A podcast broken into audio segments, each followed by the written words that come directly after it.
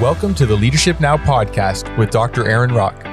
Aaron has served as a pastor, as a professor, as a chaplain, and he has a keen interest in helping other Christians think Christianly about all of life. On this show, we talk about the nuts and bolts of theology, church life, cultural issues, pastoral leadership, ethics, and other relevant matters that will help you to lead better now. I'm your host, Chris Eelman, and today we're going to talk about Christian nationalism and dominion theology. So, there's a growing feud between Christians about the role of Christianity in a nation's identity, in its laws and its structures, and some see the role of Christianity as completely disconnected from the state, politics, and law, while others, on the other hand, believe that the Word of God and recognition of God's supremacy by the state are critically necessary. Today, we're going to talk about two aspects of this debate that's Christian nationalism and dominion theology. So, Aaron, let's introduce this discussion and maybe you can help us think through this. How would you define Christian nationalism? Well, I want to begin by stating very clearly that, as with any theological system, there are variations of belief and there are variations of application. So, for example, you could get a room full of 25 Calvinists or 25 Arminians, or in a different category of theology, 25 charismatics or 25 cessationists, and they may all bear those titles with pride. But that doesn't necessarily mean that they believe the exact same thing about every aspect of that system of theological belief, nor does it mean that they're going to apply it the same. Some of them won't apply it at all, right? Mm-hmm. So we often joke the most the ultimate irony is an ungracious Calvinist, for example. But the reality is there's some people that buy into, let's say, a Calvinist theology and they're not gracious. Well, that's that's not really applying an, a concept that's critical and core and central to your whole belief system. And this discussion doesn't fall so much into the category of soteriology or uh, pneumatology, but I wanted to use those as illustrations just to say right up front when we use terms Christian nationalist, there's going to be some different views on what that actually is. So, from my vantage point, very simply, I'll, I'll try to simplify things without dumbing people down. Christian nationalism essentially, well, it starts off, it, it's robustly Christian.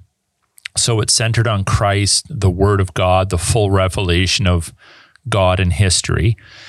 And it is nationalistic. So what it maybe we'll start there. So there's there's kind of there's two competing worldviews in our generation about nationhood. So some people are nationalistic.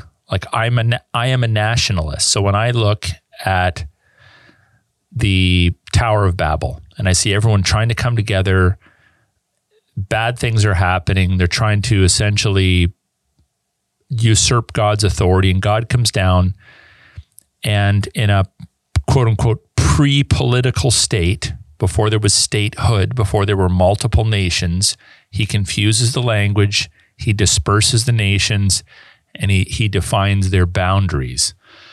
So what's what we have there in that pre-political context is God putting nationhood, statehood, if you will, into play in a fallen world. Why? To restrain evil. Mm-hmm. Now, if everybody was fearing the Lord, following God's word, loving God, we that wouldn't have happened, and we wouldn't have to have. We could just kind of be one global community. But the reality is, in a broken world, dividing people up, it almost sounds anti-Christian, but it's pre politically biblical, dividing people up into nations, having borders, affirming the role of governance over a limited state is actually a biblical concept. So the the opposite would be more of the globalism mindset where the move towards one world government or a lot of the efforts we've been seeing by the World Economic Forum to control politicians, getting cab, cabinet ministers from our government, for example, through their training process, through their indoctrination, there's a lot about what the WEF is doing that's just very bad. But let's suppose for a moment it was kind of on the good side, which it's not, but let's suppose it was. There's still no paradigm in scripture for globalism, nationhood, distinct nationhood, being able to, for example, defend, define, and then defend your borders and appointing a government, whatever that form might be, to under God govern the people that's a biblical concept in a fallen world. Now, by the way, I understand globalization. Like I understand globalization and globalism aren't exactly the same thing. Globalization, we live in a global world. We we buy things from other countries. There's trade, there's commerce, there's relationships, there's maybe the formation of associations to assist one another in military matters or trade or commerce or shipping or whatever it might be. Like, I'm not saying every nation should be like North Korea, sort of hunkered down, disconnected from the rest of the world. So, globalization is, it, it can be a positive word in that we acknowledge we live in a global world. There's a lot of economic links and whatnot, but globalism is a little different animal. It's basically opposed to things like borders, it's opposed to national identity, it's opposed to countries that say, you know, hey, we don't want you in, uh, interfering with our sovereignty. And we would oppose that. So, again, I would say that if you're if you have to pick between nationalism and globalism, nationalism is a, a, ple- a pre what I would call a pre-political, meaning pre-statehood, pre mm-hmm. advent of nations, pre political response that God Himself put in to restrain evil, period. And does that mean it's perfect? No. Does that mean it restrains all evil? No. Does that mean that there aren't abusive leaders of countries or people that are idolat have almost an idolatrous commitment to their own national identity? Uh, no, I understand that. Like all of these systems in broken world can be abused, but globalism is not not the answer. So a Christian nationalist focuses on the the idea of how how should Christianity and the Bible as a whole, so this is not just a New Testament idea, how do how does biblical Christianity interact with the nation state? What's the relationship? So here you and I are, we're Christian men part of a Christian church and a broader Christian community in Canada. What is the the role and relationship of Christians and Christianity to the state? So Christian nationalism again can come in various forms and can be abused. I get all that. But very simply, it's the belief that since every single nation, I want the listener to really lock into this and mull this over. Tell me if this isn't true that since every nation must ultimately appeal to some final authority for their law, civil law, and moral law, and ultimately put power and ultimate authority in some source, that what we should be doing is acknowledging the supremacy of God as that ultimate source. And when God reveals his truths, his laws, his word, the principles, the moral precepts of Scripture, when he reveals those to humanity, the ones that relate to civil governance, moral conduct, expectations, the rights and dignity of humanity, for example, those should be acknowledged nationally in a nation by its citizens, by its institutions, by its government and in its governing documents. So perhaps um, perhaps we could point to many examples of where this has been abused. But fundamentally, just be real simple. Christian nationalism, let's take Canada for example, means that Canada has the right to exist as a country, defend its borders, manage its own affairs without undue foreign influence. But Canada isn't a god. The parliament isn't a god. You don't just pull laws out of thin air. You don't just get to decide what marriage is. You don't just get to decide what your sexual ethic is by a vote. the government of our country and the institutions within our country should be restrained by God, fundamentally acknowledging the supremacy of God who's revealed himself through Christ in in in the public sphere, in in civil discourse. And that if you're developing laws that you know, or let's say you're developing a law that's morally neutral, like our our our stop sign is going to be octagons or circles, you know, round, round circles. Those, you can make those decisions, but you can't make decisions as a nation that are contrary to fundamental creational biblical laws. So you can't. The nation doesn't get to define, for example, what marriage is Chris. They don't mm-hmm. they don't have that authority. And the a Christian community is is right to put their hand and say, "Yeah, no, we're not going to let you do that. That's wrong. We're going to speak out against it." Not retreat and be quiet and sort of let the world just fall apart. So this can be abused. It's Christian nationalism has nothing to do, I want to say this very clearly, with replacing the gospel message. It's nothing to do with that it has nothing to do with being unduly partisan, necessarily hitching our wagon for all of eternity to one political party. You know, political parties come and go, rise and fall. Some are better, some are worse. So we obviously a, a Christian nationalist is going to stand behind the party most likely to uphold God's word and culture. Mm-hmm. And what word are you going to uphold?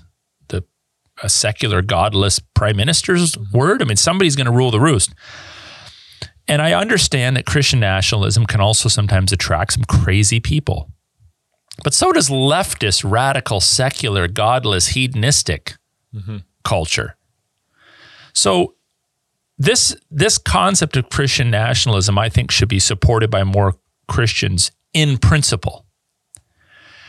That doesn't mean that the application of these principles is always easy to discover or that we all have the same response to how this plays itself out in the nitty gritty details.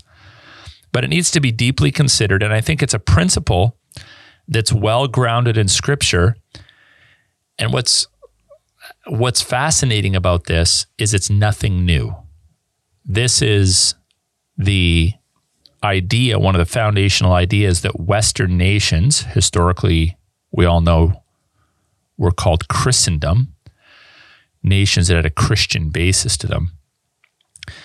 These are the nations that historically had these are the nations people want to go to, and they're the nations that had this these biblical foundation stones in their culture, and people benefited from that. So this is nothing new. This is actually an ancient, and I think I think it's a robustly biblical approach to answering the question what's the relationship between Christians and the state or the nation within which they're in?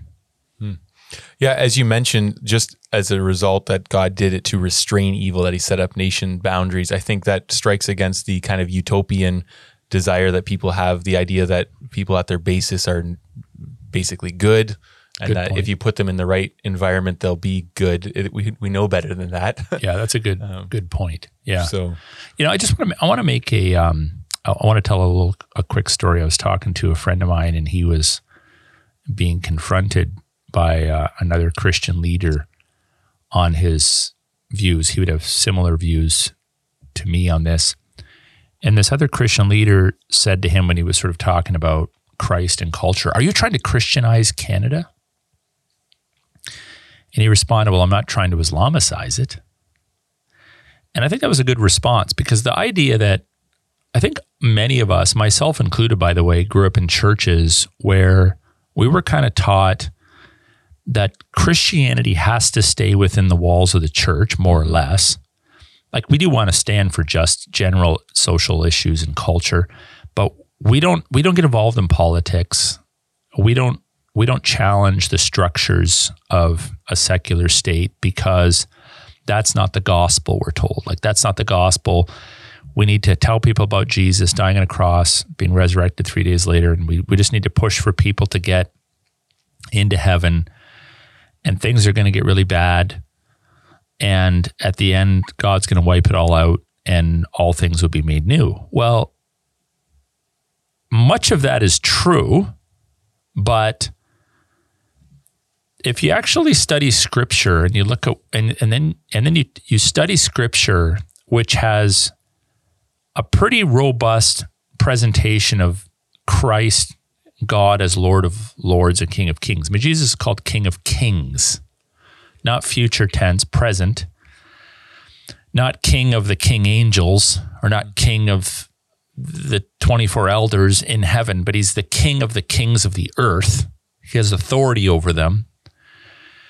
And God is interacting with human structures, human spheres of authority, ba- putting boundaries on them, giving instructions to the civil magistrate in scripture that he carries the sword on God's behalf as God's servant under the King of Kings. You start to realize you don't have to toss the salvation story, the actual, like the kernel of the gospel, the the path, the path to salvation being faith in Christ alone for your salvation, in order to bring Christian values to bear on culture. And there is no such thing as a neutral state, which I think is a lie that many people have been taught. It's like, well, mm-hmm. secularism is kind of like a, it's like a big, a big field with some boundary fences far far off in the distance and everyone's allowed to come out and picnic on the field. It's all neutral. That's just false. We've we've seen we see this loud and clear in Canadian and American culture where there is a deep profound battle taking place between good and evil. Mm-hmm. And everything from this the radical depraved sexual agenda being taught in our schools to babies being butchered in the womb we live in a real world and in a real world very dark very bad very destructive things happen and if christian people that know god and know the truth don't speak the truth into the temporal challenges and struggles of our world and just say no we're just about the eternal life message we're actually complicit I believe, in the growth of evil and the destruction of human lives. Mm-hmm. And it's unprecedented in Christian history for any Christian to argue that that's okay, that we should just sit back and let the world crumble and burn around us. Mm-hmm. It's just plain wrong. So, yes, we're trying to Christianize Canada. 100% I want to Christianize Canada. What I don't mean by that is to force people to be Christian mm-hmm. or to jam the gospel down people's throat or force people to attend church or pretend they're Christian. That's not what I mean at all. Mm-hmm. But to bring, because every culture has to choose an ultimate source of authority and a law code to live by the the best of the best of the best and the most beneficial of the most beneficial of the most beneficial authority is the creator god. And the best law code to develop your laws on is the bible.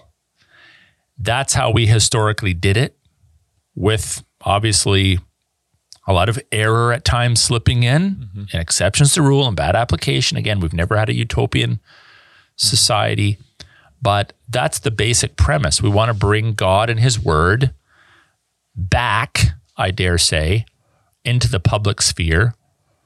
We want to build up our churches, preach the gospel robustly, but we also want to bring the Word of God and His ways back into the public sphere to bless the nations and to restrain evil. So, yeah, we're opposed to secularism.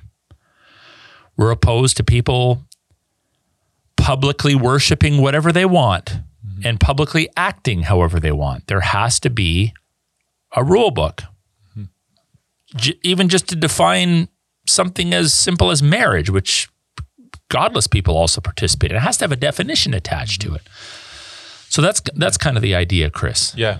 Yeah, and I know you've said in the past like just think about your own home and your own home what kind of law when we talked about theonomy and God's law and the application there, thinking in your own home, God's law is good. It's not saving your your family, uh, but it's setting it up to to run well because you love your family. Um, okay, shifting gears a little bit because we mentioned we're about we're talking about the Christian nationalism, but we also want to talk about dominion theology. How would you define that? Okay, so dominion theology, and again, you you have different applications of it and different uh, beliefs within the system, but essentially, dominion theology is sort of the theological anchor to Christian nationalism. So, what is it? What is it? Well, dominion theology's starting point is that God, the creator God who made us, is the King of kings and Lord of lords. He has dominion over everything. He is the Lord. Whether someone acknowledges or not, not acknowledges him or not, it doesn't doesn't matter. He's still the Lord. And in the stewardship mandate of Genesis 1:28, we are granted uh, dominion as humans over the planet, which rightly belongs to God, in stewarding our lives. That's kind of what it means to be an image bearer, to image out, to reflect God into the environment within which we live, into culture. That wasn't deleted at Babel when nationhood took place. We extend out the dominion of God over culture, whether we're in the Garden of Eden or we've fallen into sin now we're outside the Garden of Eden, or we're in a pre political state, or we're in a political state. We part of our fundamental job is to reflect the rightful rule to point people to the true King of Kings and Lord of Lords in culture. So the the the uh, basis of dominion theology, and it, it has different expressions. So there's there's kingdom now theology, which kind of flows out of that as sort of a charismatic expression. I'm not I'm not into that. There's radical reconstructionism. I'm not into some of that. Some of it I think is good. I'm not into all of it. But dominion theology is sort of that anchor which says God fundamentally, yes or no, presents himself as King of Kings and Lord of Lords in Scripture. Yes. So he has dominion over all things. Yes. The world belongs to him. Yes. Do we belong to him? Yes. Does every government, state, person that's ever been born, animal, do the cattle on a thousand hills actually belong to God? Yes, it's all God's. Mm-hmm. Some acknowledge it, many don't. But it's all his. He's the rightful owner. And the idea is, is that as believers who've been reawakened to that truth, that as we live our lives, we're representing God into culture. I'm not representing Islam. I'm not representing Buddhism. I'm not representing pagan utopianism. I'm representing God. Y'all represent someone. So I'm not going to sit back and be quiet. I'm going to represent the values, the purposes, and the principles of God into culture. That means into my individual relationships, into the institutions that we've established in social order, into the family, into the church, the whole nine yards. So, what it isn't, okay, so this is really important. I'm concerned that there's been an attempt to inextricably tie postmillennialism to Christian nationalism or dominion theology. It's like, well, you, this is driven by an eschatolog, uh, uh, an optimistic. So postmillennialism is an optimistic eschatological vision of Christ's kingdom essentially becoming more and more and more obvious and evident on planet Earth. I have huge respect for that. I'm not a convinced postmillennialist. I still am and remain, as I have been for 40 years, I'm a premillennialist. But I have very good friends that are post mill, ah mill, and pre mill that are all in the same camp as I am when it comes to bringing the Word of God, the principles of God, back into culture. Now, so the point I want to make is that you don't have to hold to a particular eschatology to support the lordship of Christ over all of culture. Mm-hmm. Now, some would say, well, then it seems like a futile affair mm-hmm. because the the neat thing about postmillennialism is that it's very optimistic. So, how do you motivate people without optimism? Well, we should be motivated to do that which is right, regardless of the outcome. And therefore, whether you are optimistic in your eschatology or pessimistic in your ex- es- eschatology, you do what is right until Jesus Christ comes back, period. Regardless of whether you win, lose, win a little bit, lose a little bit in this life or not. Mm-hmm. So you're not we're we're not um, looking for we don't you don't have to have a payoff in this life to stand for this theological system. Secondly, whether you are postmillennialist, which I have respect for, amillennialist, which I have respect for, or premillennialist, and all the different subsystems under that, um, we all believe in and have witnessed revivals in history and reformations, actually. Mm-hmm. so we don't know when Jesus is coming back. All evangelicals believe in the second coming of Christ. We don't know when he's coming back. I am not the kind of person that's going to say, oh, he's definitely coming back in my lifetime. There's no question about it. It has to happen now. Look, I've been around long enough. I've seen the, I've listened to the prophets. I've listened to the people predicting and writing books. Jesus is coming back here, here, here, here. We don't know. Mm-hmm. Okay. And um, the idea then is that I I'm motivated by a certain optimism that says revivals have happened in the past, reformations have happened in the past, they can happen again. So in that respect, if you're if you're if you're just looking for if, if you if you're not quite mature enough to just be okay with standing for truth because truth is truth is truth and that's enough regardless of the outcome if you have to have something to look forward to to fight the fight then just remind yourself of the great awakening mm-hmm. remind yourself of the protestant reformation and that'll be enough to fuel you so i i would um, i know a, a lot of people that listen to my podcast are post mill and on mill love you guys to death. Okay, absolutely love you guys to death. I refuse, I refuse to enter into any sort of division or polarization about that issue. I just refuse to do it. Mm-hmm. If you're going to dump me, dump me, but I won't dump you. I refuse to do that. What I would say is that what we need to be doing is pulling together for this core, essential, very explicit like I die for this kind of stuff principle that Christ is Lord over all.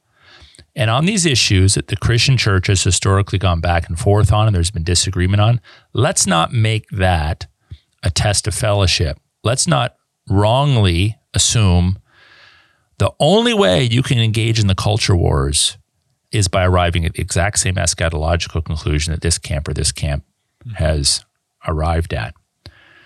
So I want to emphasize that, Chris, that the Dominion theology does not require a particular, logically and biblically, it does not require, and I would disagree with anybody that claims otherwise, it does not require logically, systematically, or biblically, in terms of your biblical exegesis, your systematic theology, a particular eschatological outcome mm-hmm. in order to fight for these principles. Mm-hmm. Yeah, that's it. I just think of like uh, the the three uh, captives in Babylon going into the fire, right? And the outcome doesn't matter; the obedience does, right? Ultimately. Yeah, and I, and I also want people to hear this because I I come from a, a robust gospel centered background that it, I, I, I was raised in churches and convictionally, I do believe in justification by grace through faith alone in the Lord Jesus Christ, in the sufficiency of Scripture, and a bodily resurrection. I'm a hardcore guy on those issues. Mm-hmm. And I understand what justification is, and I know what sanctification is, I know what glorification is, and I know all the reform doctrine surrounding those concepts. This is not a replacement for the means of salvation. So, what's interesting is you get a lot of people, the red flag goes up and they're like, just wait. We can't get into culture and politics and civil issues because that's taking people's eyes off the gospel.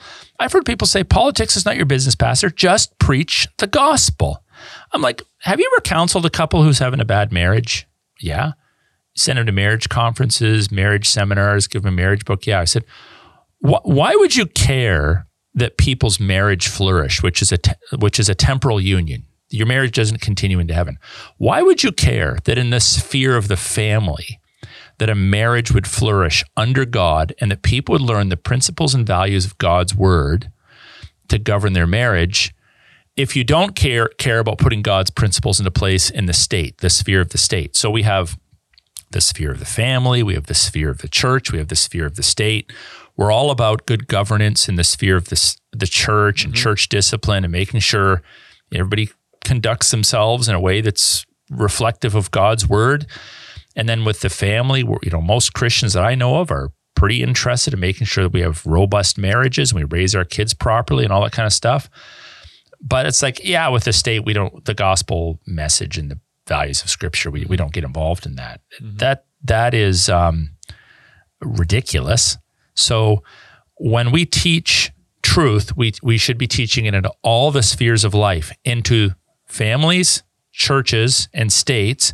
Even when you educate your kids, you educate your kids in math or science or English or law or politics, not from an Islamic perspective, not from a radical secular perspective, from a Christian perspective. And you know, you, you don't you don't read the Bible and then go teach your kids Darwinian evolution when it comes to science. You teach them biblical creationism. Uh, you don't um, teach your kids law and say, well, actually, we're into Sharia law or we're into um, some sort of hedonistic neo-pagan utopian law code. We we we we know that the basis of Western law is is the Ten Commandments and the commandments of God that flow out of that. And we're not about coercing people or making con- forcing people to become Christian. But what we do deny is spiritual neutrality. Mm-hmm. So we believe that nations should expect of their citizens nothing less than obedience to the express, explicit commandments of the Bible. So, in a Christian state, yeah, we don't let men marry men. Mm-hmm. We don't do that. I can't believe you said that. Hey, folks, we've been we've not been allowing that forever until like 2005. So this is not new stuff, folks. Mm-hmm. It's the radical um, leftists, I'll call them, in our culture that are have done such a good job in promoting this this agenda that you can do and act however you want and no one can interfere and you have freedom of choice over every decision you make. Mm-hmm. This is absurd. Africa, a lot of African nations and Asian nations still think it's absurd and look at us thinking you've lost, you know, you've lost your marbles. So th- this isn't rocket science. Bottom line is you need to ask these questions. Do you believe that Christ has dominion over all things? Yes or no? If you say no, then you're not going to track with me. But I think you have a major, major biblical theological problem on your hands right now. So is does he have dominion over all? And do you believe, yes or no, in Genesis 1? Do you believe that part of your stewardship is to have, is to have dominion over creation under God? Yes or no? And then, if you answer yes to the first and yes to the second, the question then just becomes, well, what does that look like applied to all the different spheres of life? Mm-hmm.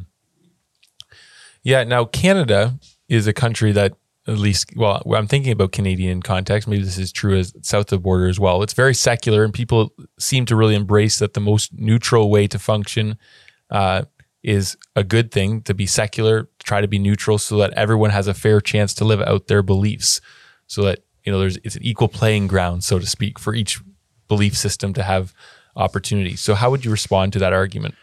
Well, I don't think God grants individuals freedom of choice on every single aspect of life. Um, a man doesn't have a choice to act other than as a man. A husband, if he's in a, the sphere of marriage, his duties are very clearly defined. You don't act like a wife, you act like a man. A wife acts like a wife. A child acts like a child until they're grown. Mm-hmm.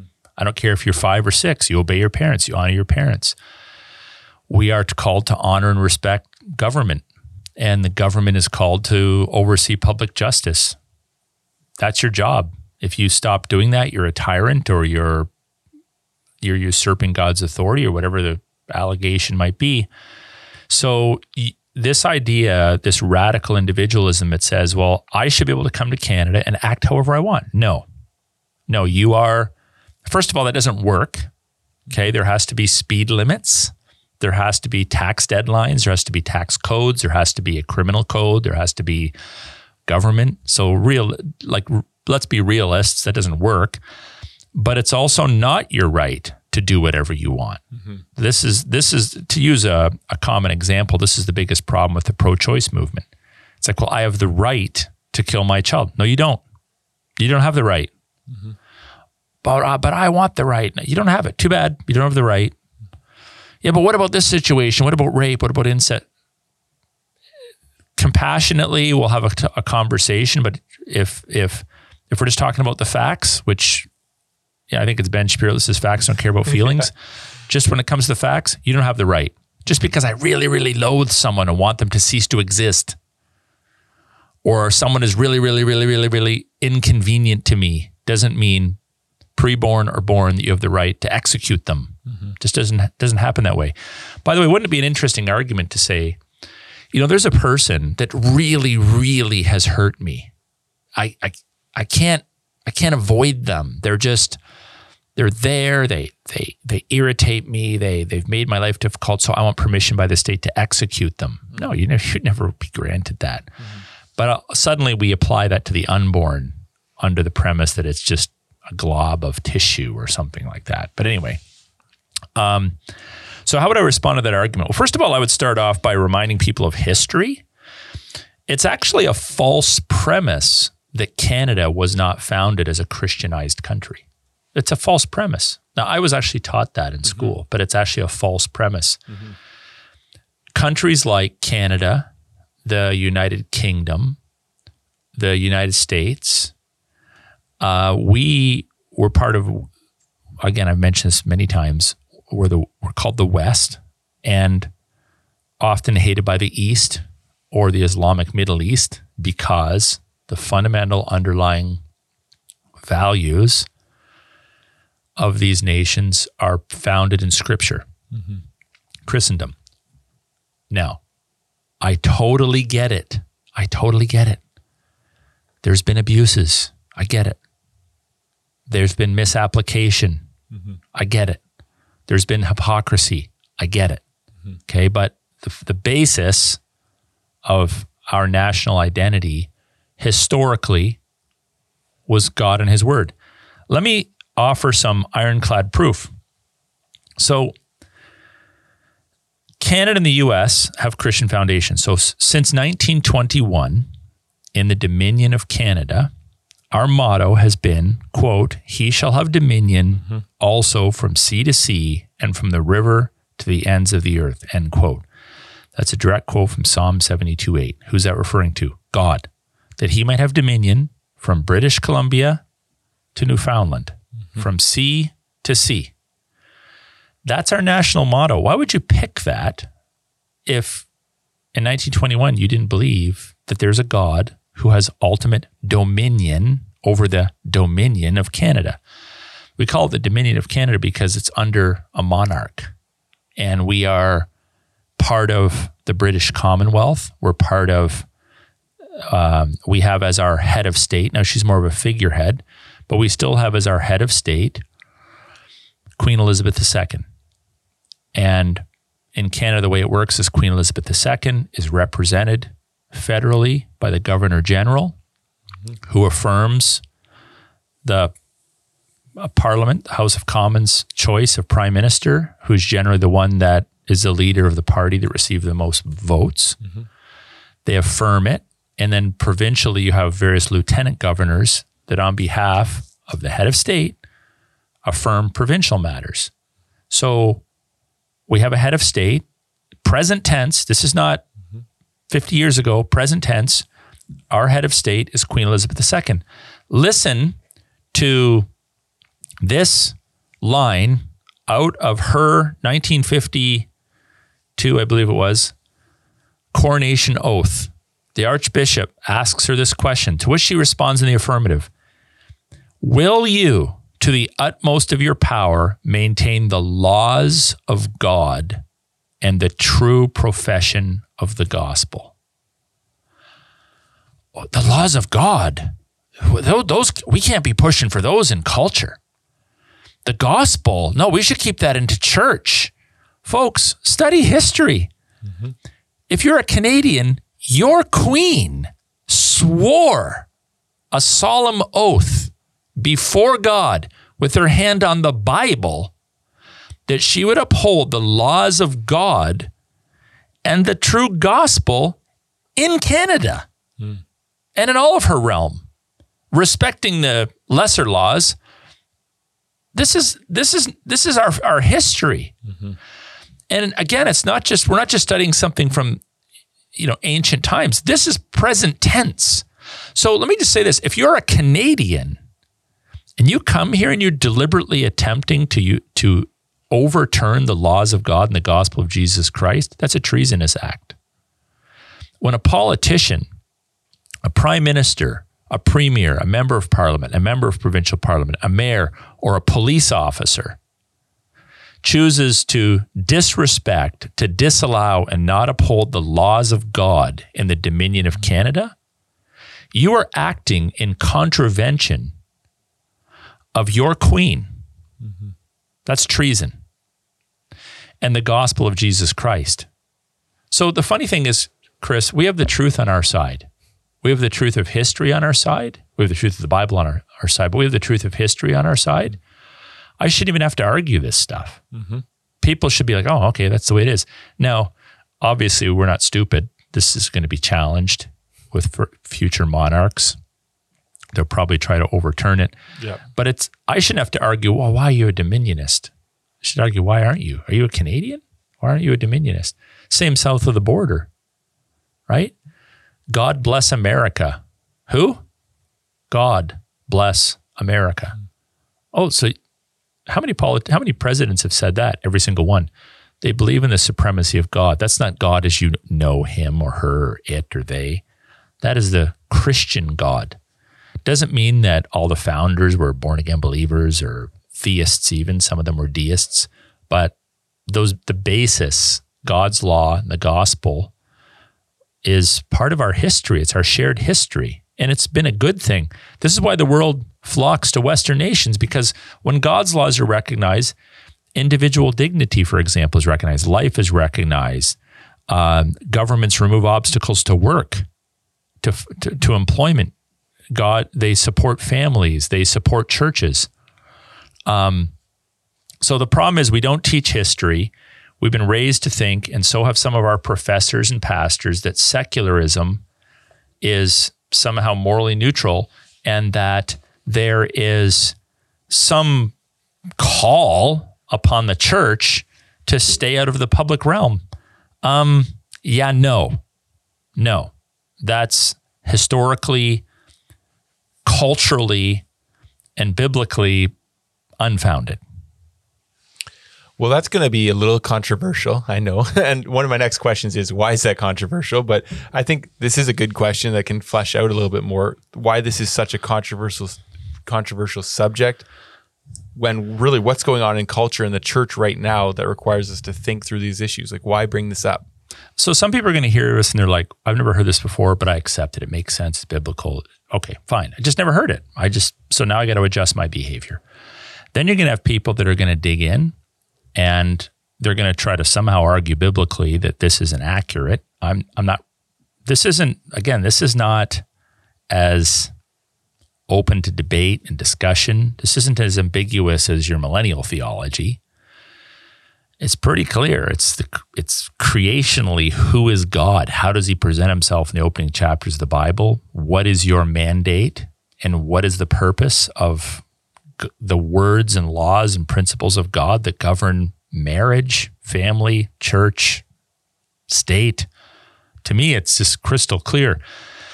But why I believe it's so controversial is actually rooted largely in culture.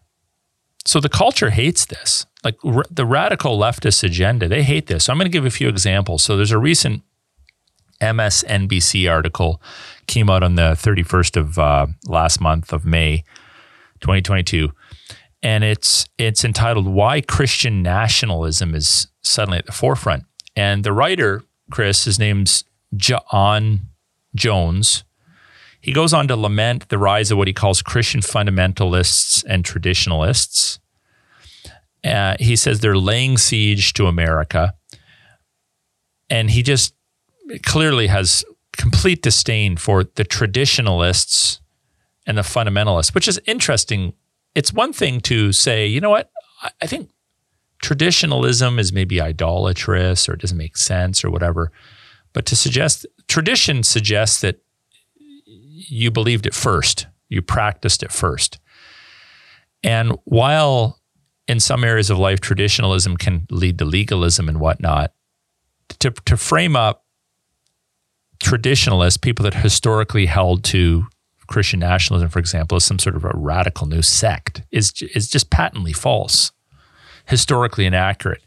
Nevertheless, he he he basically says that they're laying siege to America. Now, what's interesting is in a fascinating admission that confirms media bias, this man, Mr. Jones, says, quote, media for its part seems more equipped now than in years past to call out Christian nationalism for being a dangerous theocratic, the dangerous theocratic belief system it is. End of quote. It's like, oh, we kind of thought that maybe media considered itself the guardians of cultural ideologies. Now we know it's true. I mean, we already knew it. Yeah. yeah. But he just comes out and says it. That's not so, the role of journalism and media just tell us the truth, the facts, and let us draw our own conclusions. But he's like, we're equipped now to call out, and he uses judgmental words, the dangerous theocratic belief system that it is.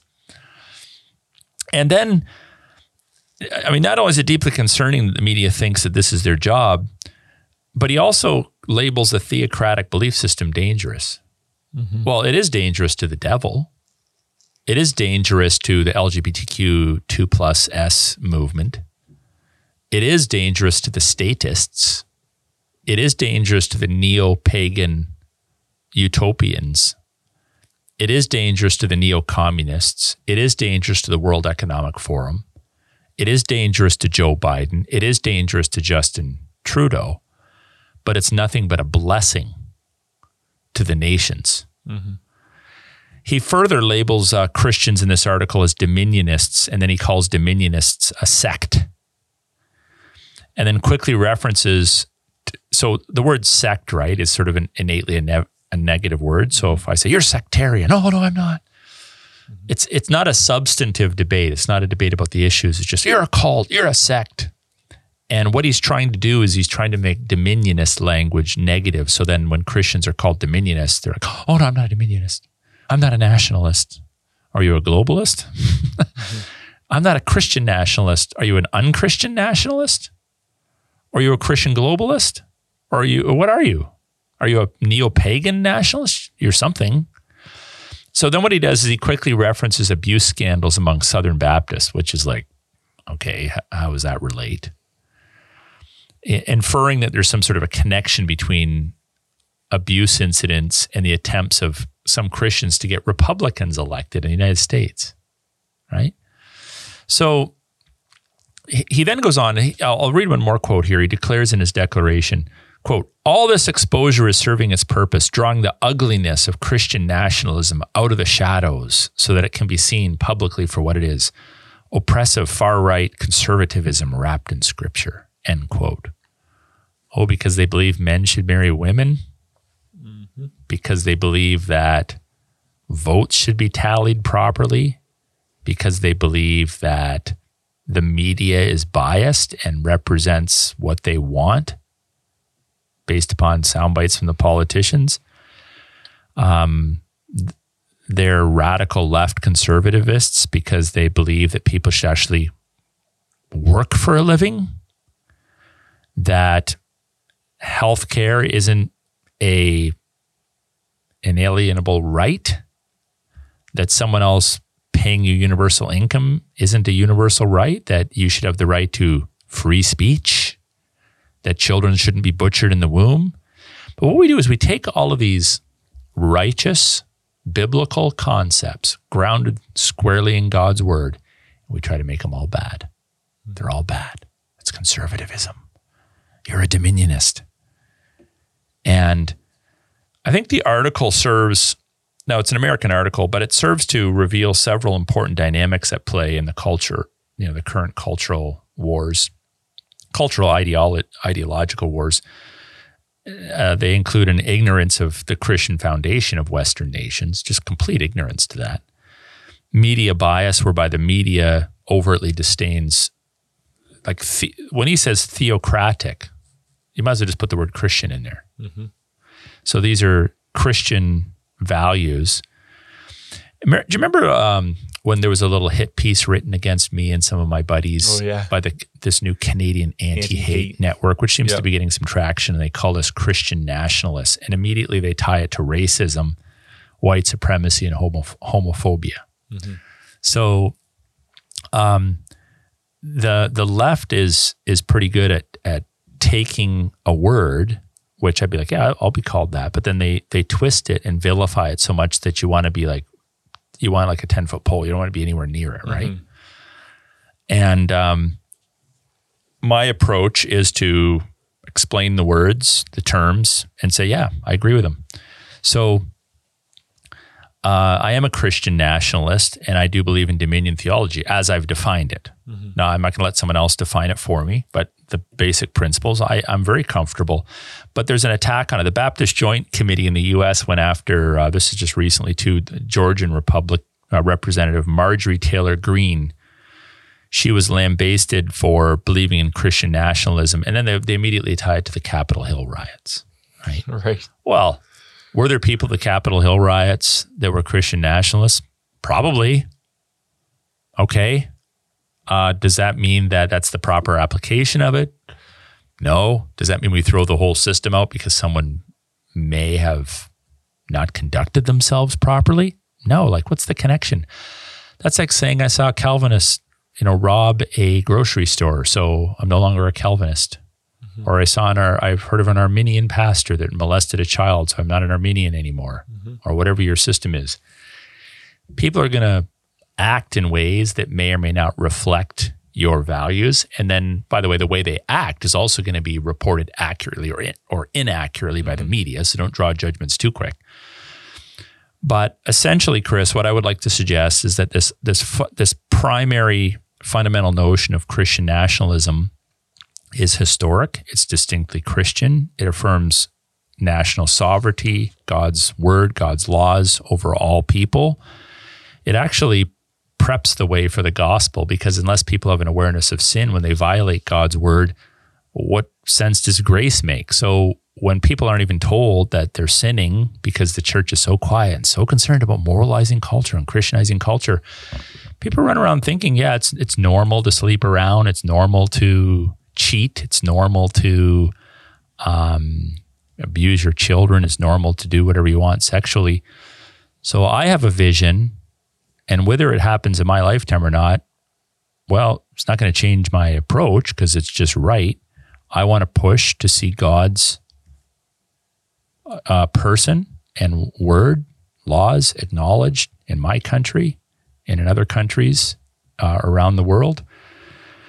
And we're not saying that these beliefs are a key to national salvation or national revival, but they do pave the way for it it, the it doesn't restrain people believing in other gods uh, or coerce them into forcing them into believing in Christianity, but it it would restrain their moral behavior, and it would put guideposts in place for marriage. Marriage can't be whatever you want. No, it can't be. You can't just teach whatever you want Christian schools because it's the latest thing. Um, so the the outworking of this is um, in the in the macro areas of culture is obvious. So if if I had my way, abortion would be absolutely banned in our country. Marriage would be exclusively limited to um, men and women in a heterosexual union as per human history, God's word, God's law that benefits children. Uh, people would work for a living. There would be um, minimal laws to to um, manipulate and coerce people outside of the express words of God. The um, the state leaders they don't have to be born again Christians, but they they have to acknowledge God given rights. They have to acknowledge the the basis of Western law, the Ten Commandments, for example, the Mosaic Code. Um, but it wouldn't be like, oh, you're forced to go to church. You know, you have to be in church on Sunday, or you have to pretend you're praying to the Christian God, or you have to be. A, it's not that. But look at where we're going as a nation because we're so terrified of bringing God's words, God's law, God's values back into culture, look where we're going. Mm-hmm. It's nuts out there. You know, I was thinking today, if I, in the 1970s and 80s, when I was in public elementary education, for me to be exposed to some of the insane, crazy beliefs that kids are being exposed to in public schools, my teacher would have had to arrange for a field trip to the insane asylum. Because normal people didn't talk about that stuff. Normal people didn't dress up as drag queens and wiggle their rear ends in front of kindergarten students. Mm-hmm. They didn't do that. That's the stuff that would put you in an insane asylum. But now it's mainstream. You know, you go to the grocery store, they got a giant LGBTQ flag painted on the sidewalk, and then tents all on the front of the grocery store with people in there. I don't know if they're I don't know if they're collecting donations or giving out paraphernalia or what, but the grocery store supports pride. Now, I didn't I didn't go in. I just drove away. So I don't because I don't support. And by the way, Christians don't don't don't back down. Like don't support exactly. businesses that fly the sodomite flag. Just don't do it. It's wrong. Why why give them your money when there might be a grocery store down the road that's like, oh, I wonder which way the wind's blowing. I see all the cars pulling in down there. You have freedoms, okay, but don't use your freedoms as a cover up mm-hmm. for supporting that which is unrighteous. So be discriminate. If you can't go to your favorite donut store anymore, don't go. Mm-hmm. Like boycott these places, hit them in the pocketbook because there's a whole agenda. Maybe we'll do a podcast on this. There's a whole agenda of groups and businesses that will actually help your business to participate in the whole Pride Month mm-hmm. and how to market that and bring your people on board. It's affecting police departments, um, hardware stores, you know, mm-hmm. um, grocery stores, yeah, banks. banks and- so don't support these. If you have the wherewithal, start businesses that are actually a benefit to society and culture. And then on their most fundamental values are supportive of um, Christian values. When I say Christian values, if you trail it back, I mean biblical values. Mm-hmm. And if you trail that back, I mean creational values. Mm-hmm. The values that God wanted installed in creation in the beginning. So that's our podcast for today.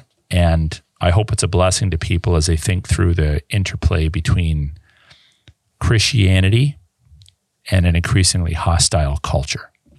Well, thank you, Aaron. I appreciate that. Appreciate the def- definition of those terms and the explanation and application of that. I think our listeners have been blessed by that as well. As a reminder to our listeners where to find this podcast, obviously you found it one way or another, so that's a good spot wherever you are at.